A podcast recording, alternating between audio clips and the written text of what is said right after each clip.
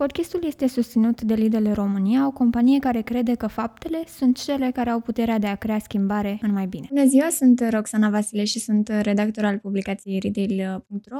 Bine ați venit la emisiunea Green Choice in Local Retail. Este susținută de Lidl România. Invitatul meu de astăzi este domnul Gabriel Sescu, care este fondatorul Băncii pentru Alimente. Bună ziua și bine ați venit! Și eu mulțumesc de invitație. O să vorbim despre sustenabilitate, despre economia circulară și despre cum uh, vă implicați în comunitate. Aș vrea să știu pentru început, uh, având în vedere că Banca pentru Alimente este de 5 ani uh, în România, ce, ce ați făcut în acești 5 ani sau cum sunteți după acești 5 ani de activitate?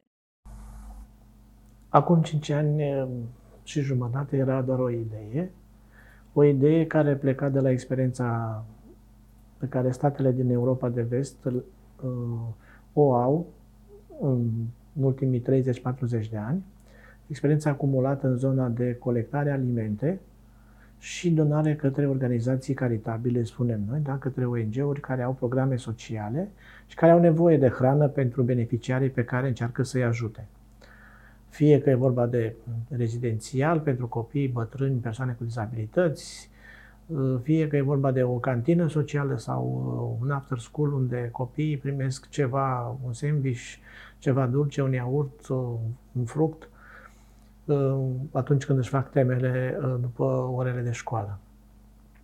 Modelul, deci, e simplu, clar, nu e inventat, e preluat, adaptat un pic la realitatea și la legislația din România, și greu a fost începutul, adică primul an a fost un an în care a trebuit să ne facem cunoscuți, să găsim parteneri cu care să lucrăm, care să ne susțină financiar, pentru că tot ce facem noi presupune un cost, un cost într-un depozit uh, adecvat pentru alimente, cu zona de refrigerare, de congelare, mașină frigorifică, o persoană angajată, pentru că trebuie să fii foarte prompt atunci când tu primești un telefon sau când mm, compania cu care ai încheiat un contract sună și spune avem produse, vă așteptăm mâine la ora 9, dacă ești cu un voluntar, e mai greu să atingi, să spunem, de fiecare dată mm, să fii punctual și să ajungi la timp să preiei produsele. Și atunci, după primul an, a existat la București prima structură funcțională, un spațiu de depozitare, un om angajat și o mașină frigorifică cumpărată. Lucrul s-a datorat uh, sprijinului financiar obținut de la Lidl și ceea ce ne-a bucurat a fost faptul că ei s-au uh, arătat dispuși ca uh, planul pe care îl aveam de a crea bănci regionale să facă parte din susținerea lor și să ne sprijine cu fiecare bancă nou înființată, pentru a nu pierde atât de mult timp cât am pierdut în București, să ne sprijine financiar, să putem avea în trei luni de zile om, mașină și spațiu uh, de depozitare acreditat sanitar veterinar, lucru care ne-a ajutat și în următorii patru ani am pus pe picioare încă opt bănci regionale, Cluj, Roman, Brașov, Oradea, Timișoara, Constanța, Craiova, iar acum, uh, în aceste săptămâni, ultima bancă, cea de la Galați, pe care o operaționalizăm, am găsit uh, spațiu, uh, am găsit persoana și sperăm de luna viitoare să putem să începem să lucrăm normal, da, având tot ceea ce ne trebuie. Important este că și alte companii au venit pe lângă noi și Uh, au înțeles să sprijine uh, munca noastră, au înțeles să nu mai arunce produsele alimentare, să le doneze cu câteva zile înainte de data scadentă sau atunci când discutăm despre stocuri de după sărbători, nu știu, dulciuri, după Crăciun, după Paști, să doneze acele produse când ele deja nu mai au valoare comercială. Ele sunt în termen de multe ori chiar și șase luni, dar trecând momentul lor, evenimentul pe care îl marcau, nu mai sunt cumpărate. Deci nu mai reprezintă nimic după, știu eu, 15 ianuarie, un moș de Crăciun, un ren, o steluță, un îngeraj de ciocolată, nu mai are, da? valoare comercială. Produsul este comestibil, este și în termen, fără nicio problemă pentru multe luni de atunci încolo. Noi colectăm, de exemplu, astfel de produse pe care le donăm în general în colectivități, da, în zona de rezidențial, unde devin, dacă pot spune așa, cioburi de ciocolată într-un bol și sunt consumate fără nicio problemă de beneficiare care sunt acolo găzduiți. Vorbeați de banca pe care urmează să o deschideți la Galați. Înțeleg că luna următoare deja ar trebui să fie pusă în funcțiune, în circulație, să spun așa. Da, deci în planul nostru v-am enumerat în ordinea în care am reușit să înființăm și să le facem funcționale băncile regionale. Galați a rămas uh, ultima. Este o zonă destul de populată, să spunem, cumva municipiul Galați, municipiul Brăila și de acolo am plecat cu ideea asta. Există și un magazin mare Metro în Galați, care, partener fiind, are interesul să doneze produse și de acolo și uh, reușim să facem lucrul ăsta destul de repede și să cumva să închidem prima etapă, cea a dezvoltării regionale, ceea ce ne-am propus cu ajutorul Lidl România a reușit să devină realitate. Iar pentru următorii 5 ani, da, ne-am propus să dezvoltăm băncile regionale și să încercăm să facem puncte de lucru, să spunem, în fiecare mm, capitală de județ, da, în municipiul capitală de județ, în ideea în care acolo automat există o populație mai mare, există automat și o viață, să spunem, dezvoltată pe, pe zona comercială, mai mulți, prezența mai multor retailer cu magazine și uh, automat uh, există zonă de colectare pentru a putea mișca, să spunem, un punct de lucru al unei bănci regionale. Cu propria infrastructură și cu tot ce, ce presupune. Prima dată se pleacă de la banca existentă și se face, să spunem, o mișcare de tipul organizație beneficiară care se implică, după care încercăm să găsim mașina și să folosim part-time o persoană de acolo, urmând ca, știu eu, trecând câțiva ani, să crescând și, crescând și cantitățile și, bineînțeles, și susținerea financiară de care avem nevoie, să angajăm o persoană cu normă întreagă, să existe o mașină și chiar dacă nu închiriem un spațiu de depozitare, deci tot ce se întâmplă acolo să fie în raport cu banca regională, da? care are punctul de lucru și care gestionează, să spunem, colectarea și distribuția produselor. Înțeleg. Dar în acest moment este la stadiul de propunere, adică nu... Nu, în acest moment există deja pași făcuți de mai multe bănci regionale în a avea un punct de lucru de la Oradea la Satul Mare, de la Roman la Iași. Deci pașii încet, încet, cum să spun eu, se pregătesc, dar vin de la sine, adică Timișoara uh, poate să pregătească anul viitor un punct de lucru la Deva. De ce? Pentru că există o localitate mare, pentru că există zonă de colectare și dacă sunt și organizații beneficiare în zonă, poți foarte ușor să faci munca de colectare și de distribuție. Lec.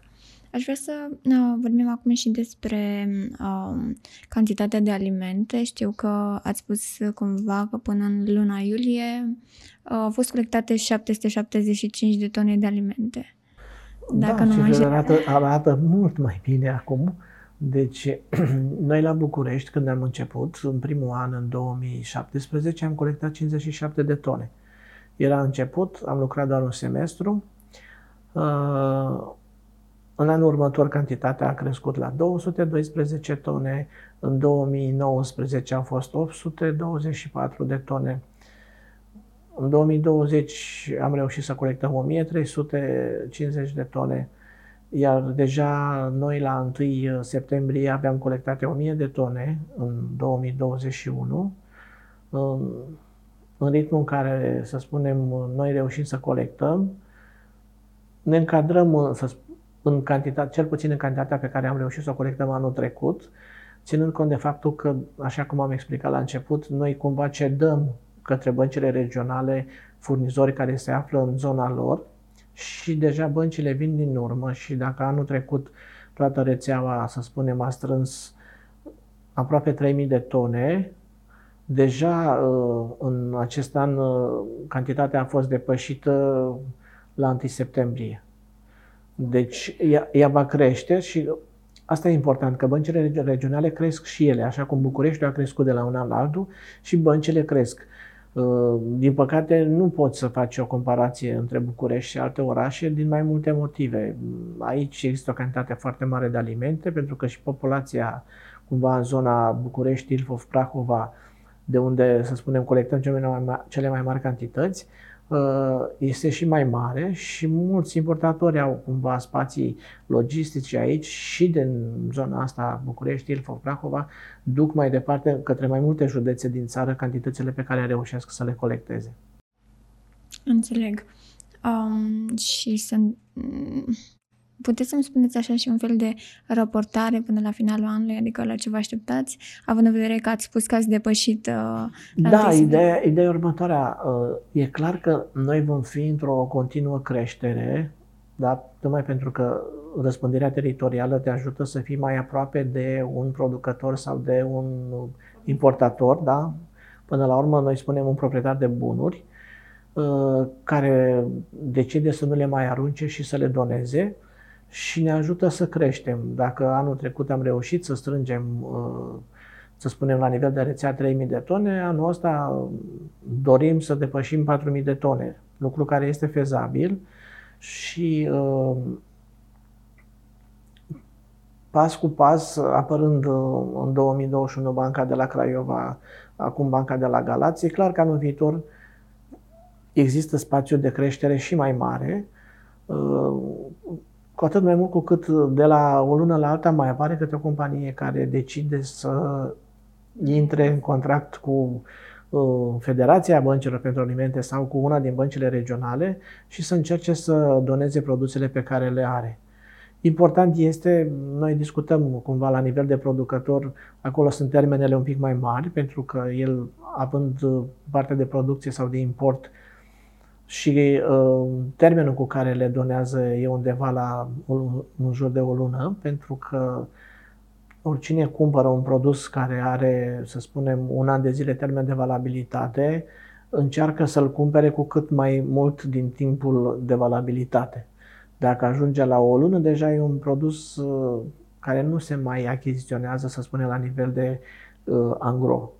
E un produs care merge doar în zonă de uh, în detai și acolo da, există restricții pentru că cumperi mai o lună de zile termen, vinzi, nu vinzi și riști să rămâi cu produsul și atunci de multe ori uh, producătorii, importatorul preferă să doneze, să sponsorizeze, da, depinde cum își permite din punct de vedere uh, al situației, al balanței financiare, Uh, și să dea produsele în așa fel încât uh, să nu aibă costuri, pentru că primele discuții pe care noi le avem cu o companie sunt cele legate de cam cât de mult au aruncat anul trecut.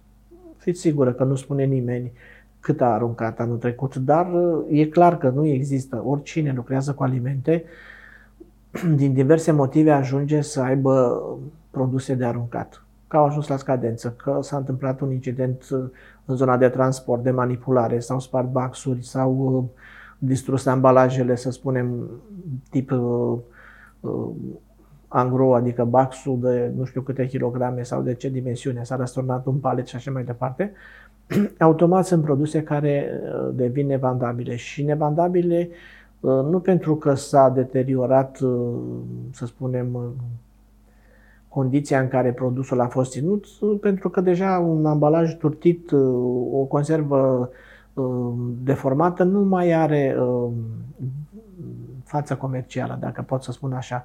Ne ducem cu toții la rat și avem reflexul uman să alegem. Împingem mai în spate ceva care e șifonat, turtit și luăm un produs uh, care ni se pare nou că este ok. Toate că nu are, cu toate că nu e nicio diferență, da? decât doar ambalajul șifonat. Și sunt situații în care tablete de ciocolată care s-au frânt, au căzut, au avut o problemă la transport, nu mai sunt cumpărate în magazin. Și rămân acolo și le împinge cineva tot în spate, tot în spate. Șansa lor este să ajungă la noi ca să fie consumate, că în general altfel nu, au, nu le mai cumpără nimeni. Spectrul e larg, adică de la produse, noi glumim și spunem că de la pliculețul de zahăr vanilat sau praf de copt așa până la, nu știu, paleți cu legume, cartofi, nu știu eu ce, sau mere, noi primim aproape orice. Da? Important este atunci când avem un produs să fie în termen, să aibă 5 zile valabilitate, minim, și cu cât volumul de marfă crește, trebuie să crească și termenul de valabilitate ca să avem noi timpul fizic în a prelua și a distribui produsele și să rămână în continuare timp pentru a fi consumate în interiorul perioadei de valabilitate inscripționată pe ambalaj. Dacă se donează un palet, să spunem, cu suc, care expiră în 4-5 zile, e în regulă. El în 24 de ore nu mai e în bancă. Dar dacă vine un tir, da, să spunem, ipotetic, ajunge la noi un tir cu 30 de paleți care expiră în 5 zile, e dificil să facem uh, toată munca de distribuție. Dacă are 10 zile, atunci activăm imediat rețeaua de bănci, vine fiecare cu dubița lui de 3 tone jumate, ia fiecare câte 2-3 paleți și automat a doua zi rămâne o cantitate foarte mică la București și ea e distribuită fără nicio problemă. Înțeleg. Știu că Gabriela Vereș, vicepreședinta Federației pentru Alimente, vorbea um, săptămânile trecute și despre, uh, să spun așa, compostoare biodegra- biodegradabile care să fie introduse în fiecare punct.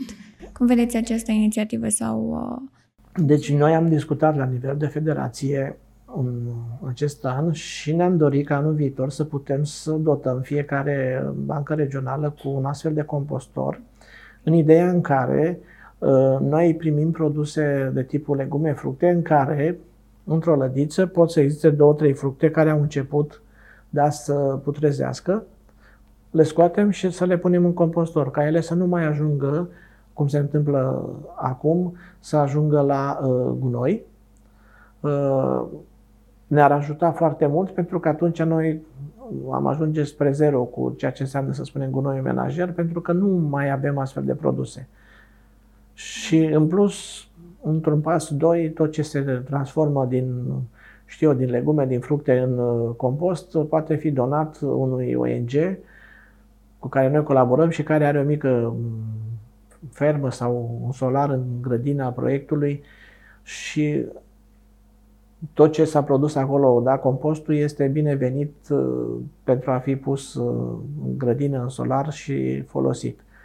Pentru că până la urmă important este să se arunce cât mai puțin sau deloc. Da? Să intrăm cu produsele într-o zonă în care uh, să tindem spre zero cu ceea ce înseamnă risipă. Înțeles. Și pe partea de risipă alimentară, dacă tot uh, vorbim, ce credeți că ar putea să facă fiecare? Companiile, să spunem că au găsit un mod de a ajuta cumva. Ce credeți că ar putea să facă consumatorii individual la, la ei acasă? Proiectul Banca pentru Alimente din Cluj a um, făcut în 2021 un manual împreună cu alte câteva organizații din Cluj, sub umbrela Clujul Sustenabil, a făcut un manual de educație pentru sustenabilitate, în care există lecții și pe zona risipii alimentare și a deșeurilor, uh, a mediului în zona de aer curat, pădure, protecție, apă curată și așa mai departe, care a fost uh, tipărit. El este disponibil. Cine intră pe pagina de Facebook Clujul Sustenabil sau Banca pentru Alimente Cluj poate să găsească manualul, să-și facă o idee din explicațiile pe care colegii de acolo le-au dat și la fel de bine să comande un astfel de manual. El poate fi folosit la școală pentru orele de dirigenție atunci când, um, să spunem, diriginta clasei vrea să vorbească cu copiii despre o anumită temă, poate fi folosit și în săptămâna școala altfel, de către uh, elevii, să spunem, de gimnaziu, de liceu, sau acolo unde se dorește, poate să fie și un opțional pentru uh, ciclul gimnazial și liceal, care oferă mai multe lecții și acoperă, să spunem, zona de sustenabilitate cu exemple concrete, cu propuneri de acțiune și dă cumva informații tuturor celor care vor să se implice să devină, să spunem, uh, mai uh, implicați pentru uh, viitor, cu care să poată să acționeze. Ce, ne, ce aș putea spune, de exemplu, pe zona de risipă alimentară, lucrurile sunt, cum să spun eu, un pic sensibile. Noi venim ca și popor, ca și nație, după ani de foamete. Eu am prins celebrele coze despre care încă se vorbește. Uh, faptul că nu găseai uh, carne și doar, uh, știu eu, ghiare de pui și mm, adidas de purcel, cum spuneam noi pe vremea, la vremea respectivă. și atunci încă mai sunt persoane care cumpără mai mult decât au nevoie. Numai departe anul trecut, acum un an și jumătate, la început de pandemie, foarte multă lume disperată, că nu o să mai existe produse, s-a dus, a cumpărat în cantități foarte mari, se umplea magazinul peste noapte, peste zi se golea, da, noaptea următoare se umplea, după două săptămâni lumea s-a mai potolit pentru că a văzut că oricât, da, oricât ar cumpăra, a doua zi magazinul este plin la loc. Și uh, nu s-a mai luat cantități atât de mari. Însă pot să vă spun și reversul, că anul trecut pe vremea asta eram sunați de persoane fizice care spuneau că, domnule, am și eu un bax de făină, un bax de ulei, de orez. Am cumpărat și eu de nebun în primăvară, că așa era atunci toată lumea să cumpere și n-am apucat să, să-l consum. Mai are o lună până ajunge la scadeți. Nu putem să vi-l donăm, să... Cum putem face? da, sper că lucrurile astea să nu, nu se mai întâmple. Din punctul meu de vedere, produse alimentare există, resurse, resurse să fie, da, și un echilibru, pentru că nu ajută pe nimeni ca, să spunem, în decurs de o lună să se cumpere o cantitate foarte mare, lucru care s-a întâmplat, da, și după aia lunile următoare să vezi foarte clar că cumva ceea ce s-a cumpărat în prima lună nu se mai cumpără în următoarele două luni și una peste alta cantitatea se cam uh, nivelează, adică ajungi să fii cam la același nivel cu, cu cantitățile de produse. În general, produsele astea de bază au fost luate care nu trebuie să stea la frigider, care, da, să fie acolo. Asta e o vorbă a românului, să fie acolo. Dar s-a văzut, da, și reversul, că au ajuns mulți dintre cei care au cumpărat, au ajuns cu produsele după șase luni să fie descumpăniți, să se întrebe ce fac cu ele acum, că mai au un pic și vor ajunge să scadă la noi. Important este să cumperi responsabil. Acum rețeaua de magazine, cel puțin în București, e atât de bine dezvoltată încât găsești în apropiere un magazin de unde să poți să, să te aprovizionezi, mergi mai des, iei mai puțin um, și atunci poți mult mai ușor să te controlezi cumva și să nu ajungi la risipă.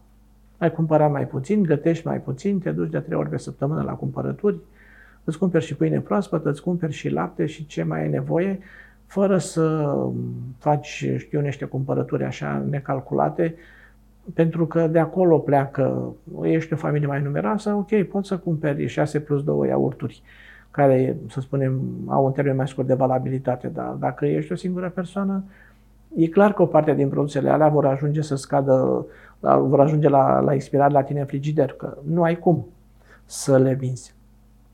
Pardon, nu ai cum să, nu ai cum să le consumi în, în, într-un timp atât de scurt. Aș vrea să vorbim și despre facilitățile pe care le au companiile, să spun așa, atunci când donează. De exemplu, știu că um, abia în 2020 au fost aprobate aceste fiscalități și doar de anul acesta companiile ar urma să își recupereze TVA-ul. Ce părere noi, aveți despre noi asta? Dacă, sau da, cum... noi, dacă, noi, în momentul în care am început uh, să luăm produse în 2017, aveam la dispoziție legea sponsorizării și uh, aveam, aveam, aveam legea dona, donării, să spunem, simple, dar manual, iar între timp a apărut uh, legea împotriva risipei alimentare, care a venit cu norme după, a fost dată în 2016, legea 217 pe 2016, modificată cu legea 200 pe 2018, cu niște norme care au intrat în vigoare în 2019. Din păcate, normele respective,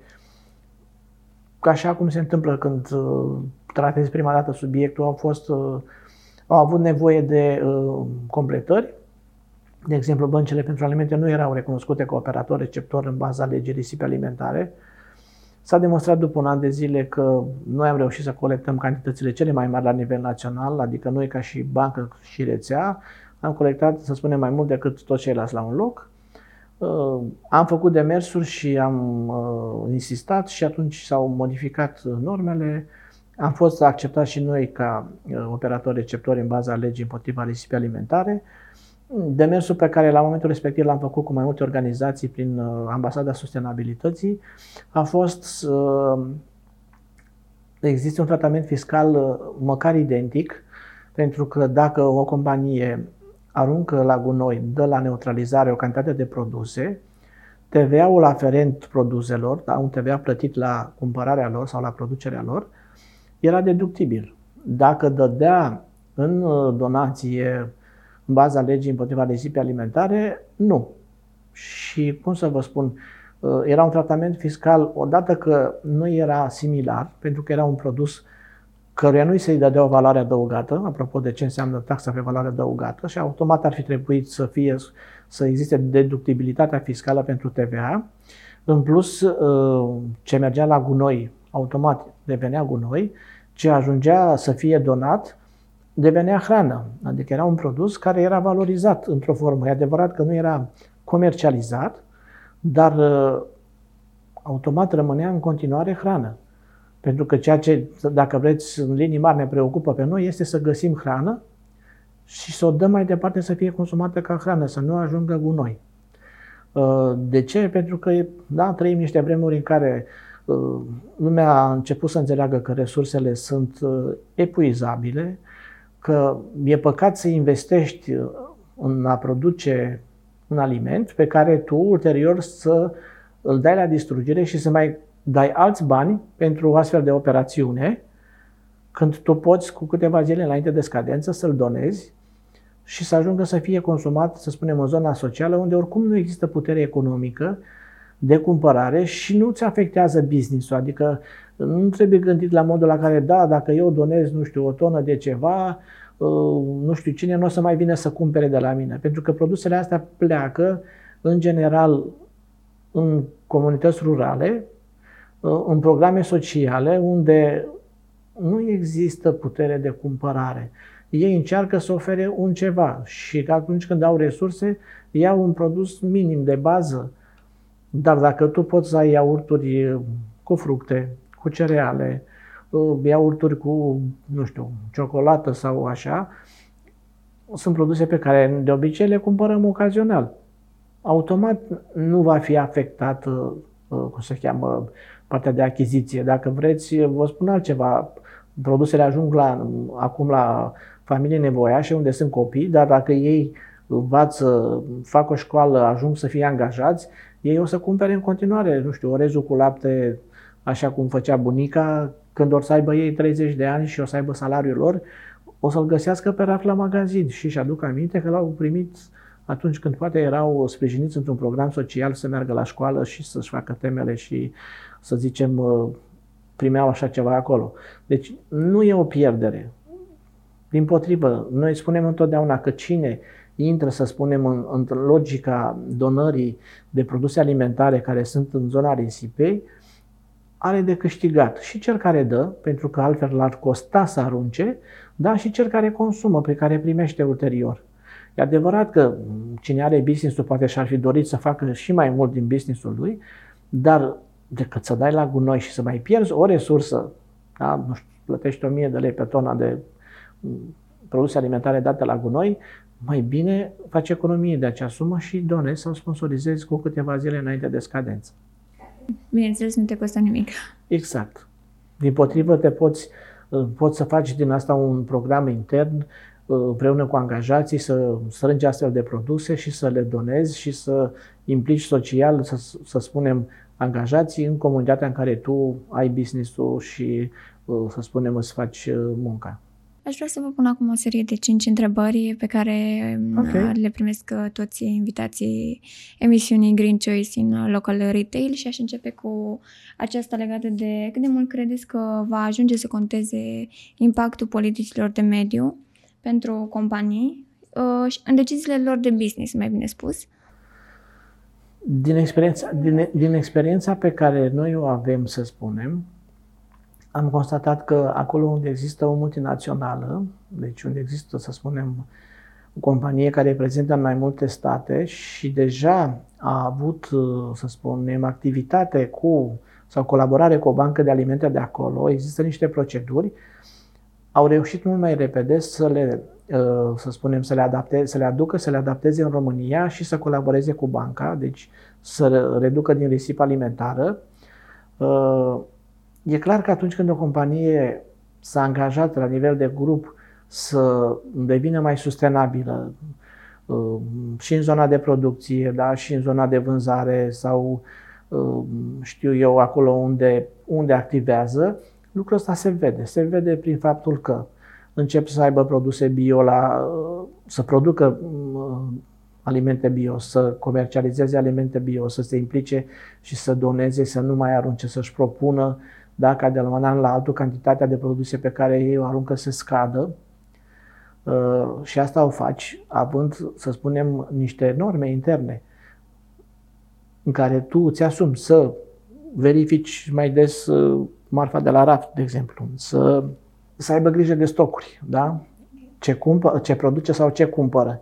În general, uh, problema de producție nu cred că uh, e reală. De ce? Pentru că noi suntem oricum un stat care acum face pași într-o zonă de economie de piață, acum este o dezvoltare mare a rețelelor și nu cred că, știu eu, mai puțin uh, ce s-a întâmplat în 2020 în, în perioada dură de pandemie, sunt companii care produc mai puțin.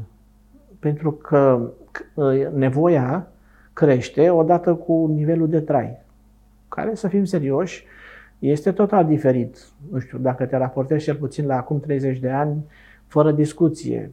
Poți să găsești, nu știu, 100 de sortimente de suc într-un magazin. Poți să găsești 10 sortimente de pâine într-un magazin. Atunci erai bucuros, da, atunci erai bucuros să găsești pâine.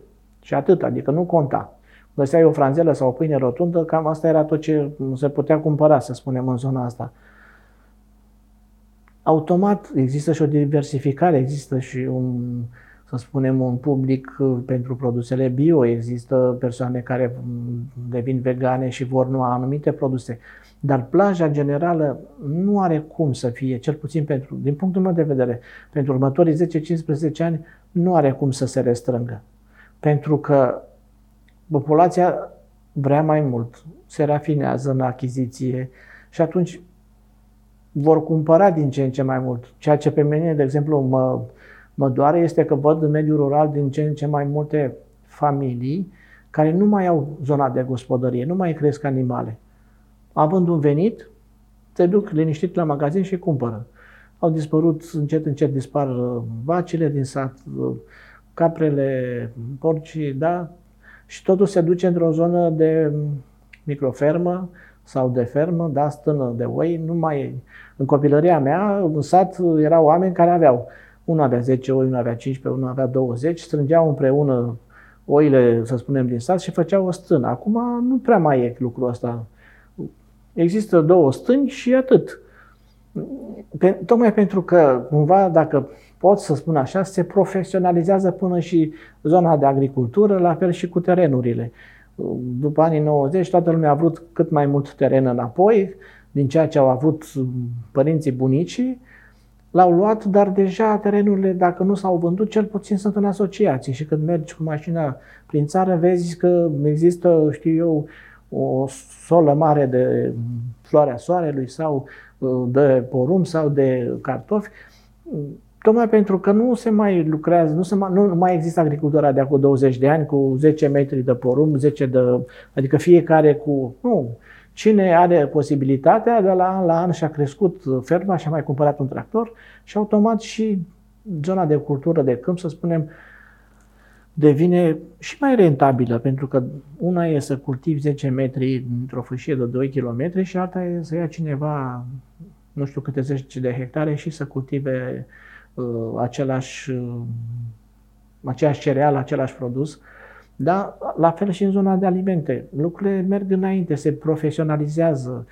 S-au plecat de la mici uh, uh, companii care produceau, să spunem, lapte, acum au ajuns să aibă da, și lapte și brânză și smântână și tot felul de sortimente de brânză cu smântână, de, da, care vin cumva în, în întâmpinarea cumpărătorului, pentru că dacă el n-ar exista, după un an de zile nimeni n-ar mai procesa sau n-ar mai pune pe piață așa ceva, că n-ar avea pentru ce.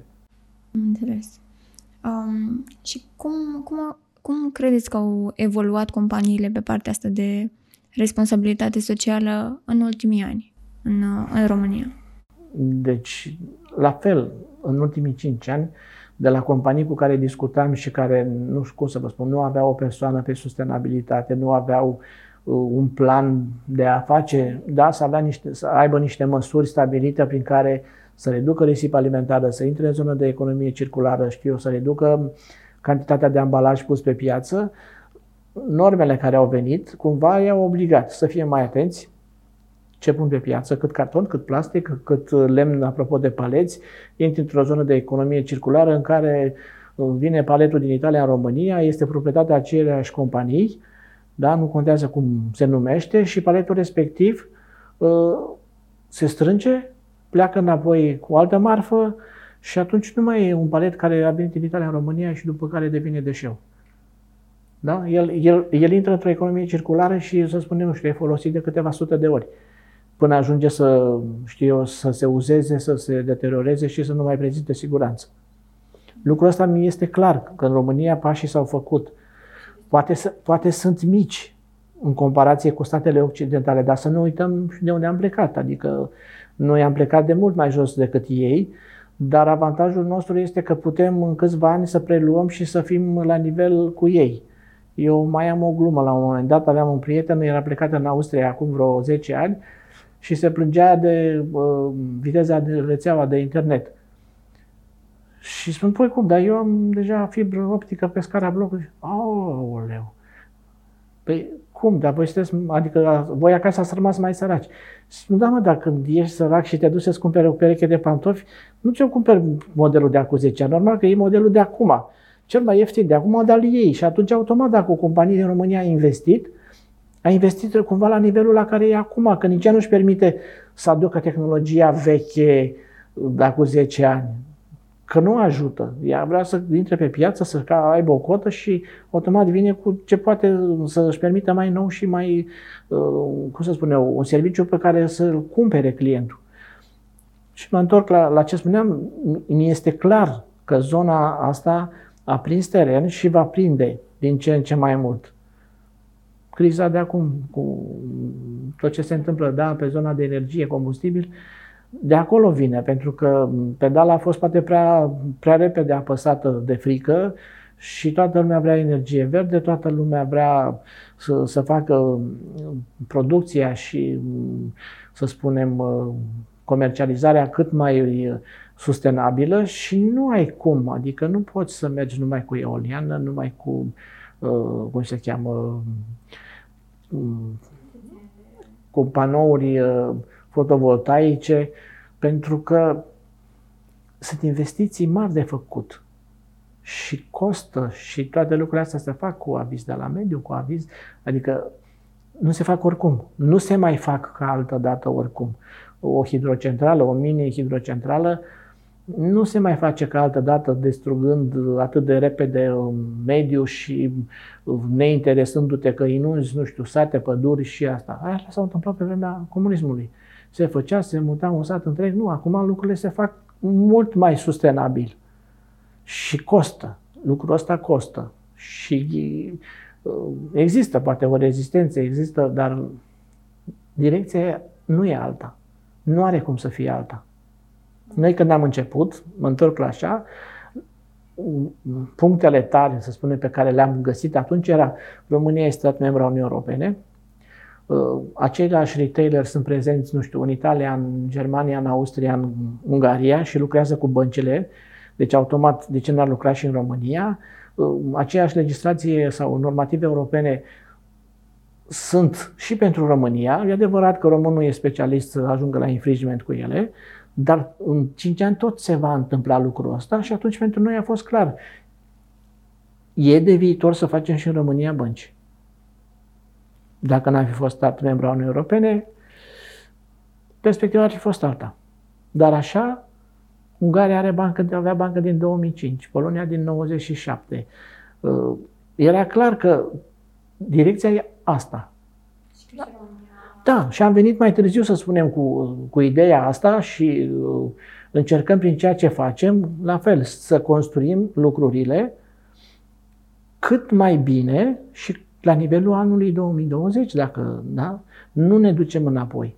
Și noi ne punem deja problema pentru anul viitor de a crea, avea un soft, un soft care să gestioneze și să uh, ave, ne dea o imagine foarte clară zilnic, săptămânal la ceea ce se întâmplă în toate băncile din România, ce cantități vin, de unde vin, tocmai ca să încercăm și să ne ajutăm mai repede, dar să și putem da informații pe care, știu eu, cei de la un institut de cercetare, un proiect european, uh, cei de la Institutul de Economie Circulară de la Cluj, cu care noi suntem parteneri, să poată să aibă informații din zona noastră, ce, ce au fost, câte au fost legume, ce au fost fructe, lactate, ce fel de produse, da?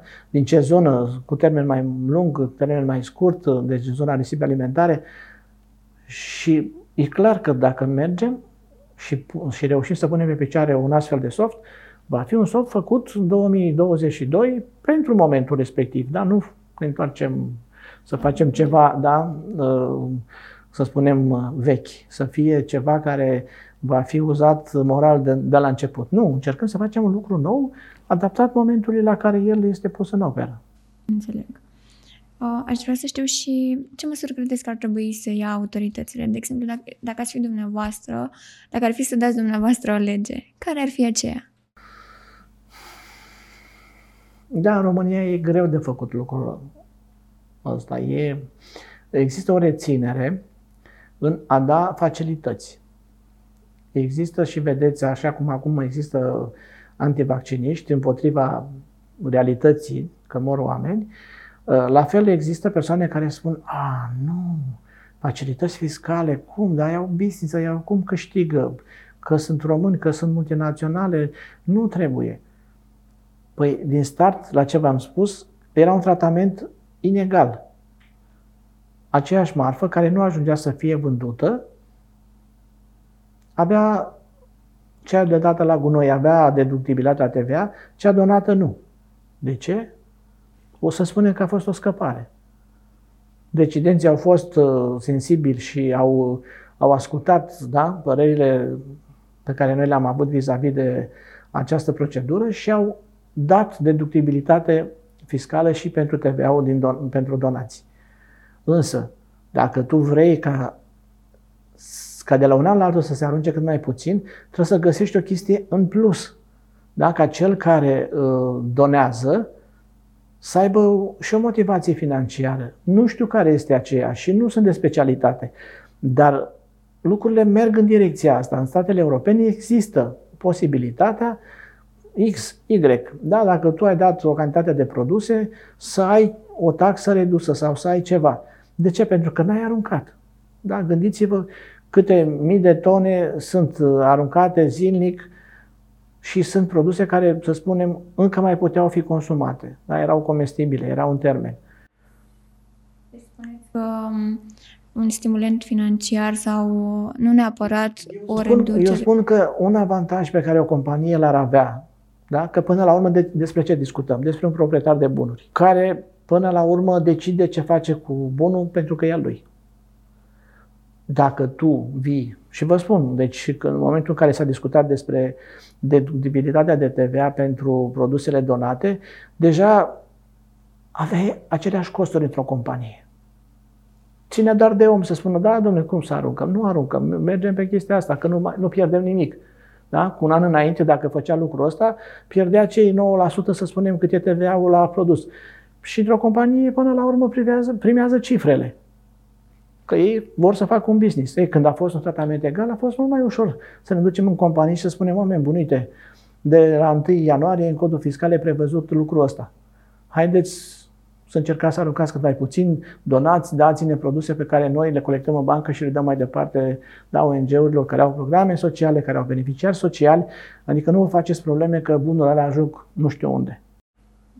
Uh, spuneți că și o anumită, să spun așa, cunoaștere a acestui lucru sau a informației în spațiu public ar ajuta cumva mai mult. Da, ar ajuta dacă, cum să spun eu, în companie, până la urmă, lucrează oameni. Dacă te costă mai mult, așa cum spuneam, pe tine ca și companie să donezi, alegi să nu donezi, în general.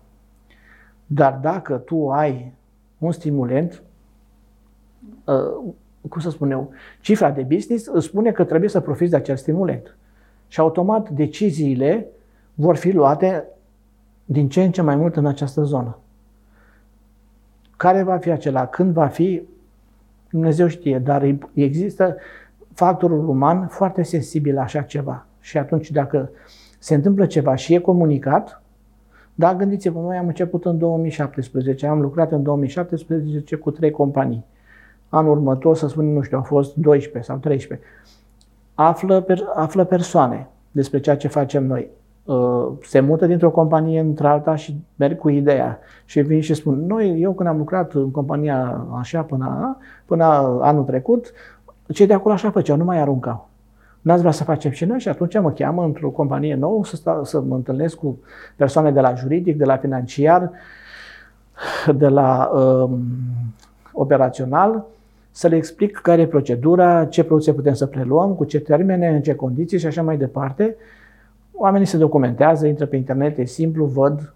Uh, dacă la început exista oarece reținere în ideea strict românească că a, de ce ajung produsele astea unde spuneți voi, ale ajung în piață, în spate, se vând, nu știu ce. Om bun, hai și lucrează cu noi o lună, trei luni să vezi ce se întâmplă. Acum, dacă folosești mijloacele de comunicare da, atât, de, atât de la îndemână, există pagină de Facebook, organizațiile care primesc de la noi pun poze cu beneficiari care sunt la masă și mănâncă, consumă produsele XY.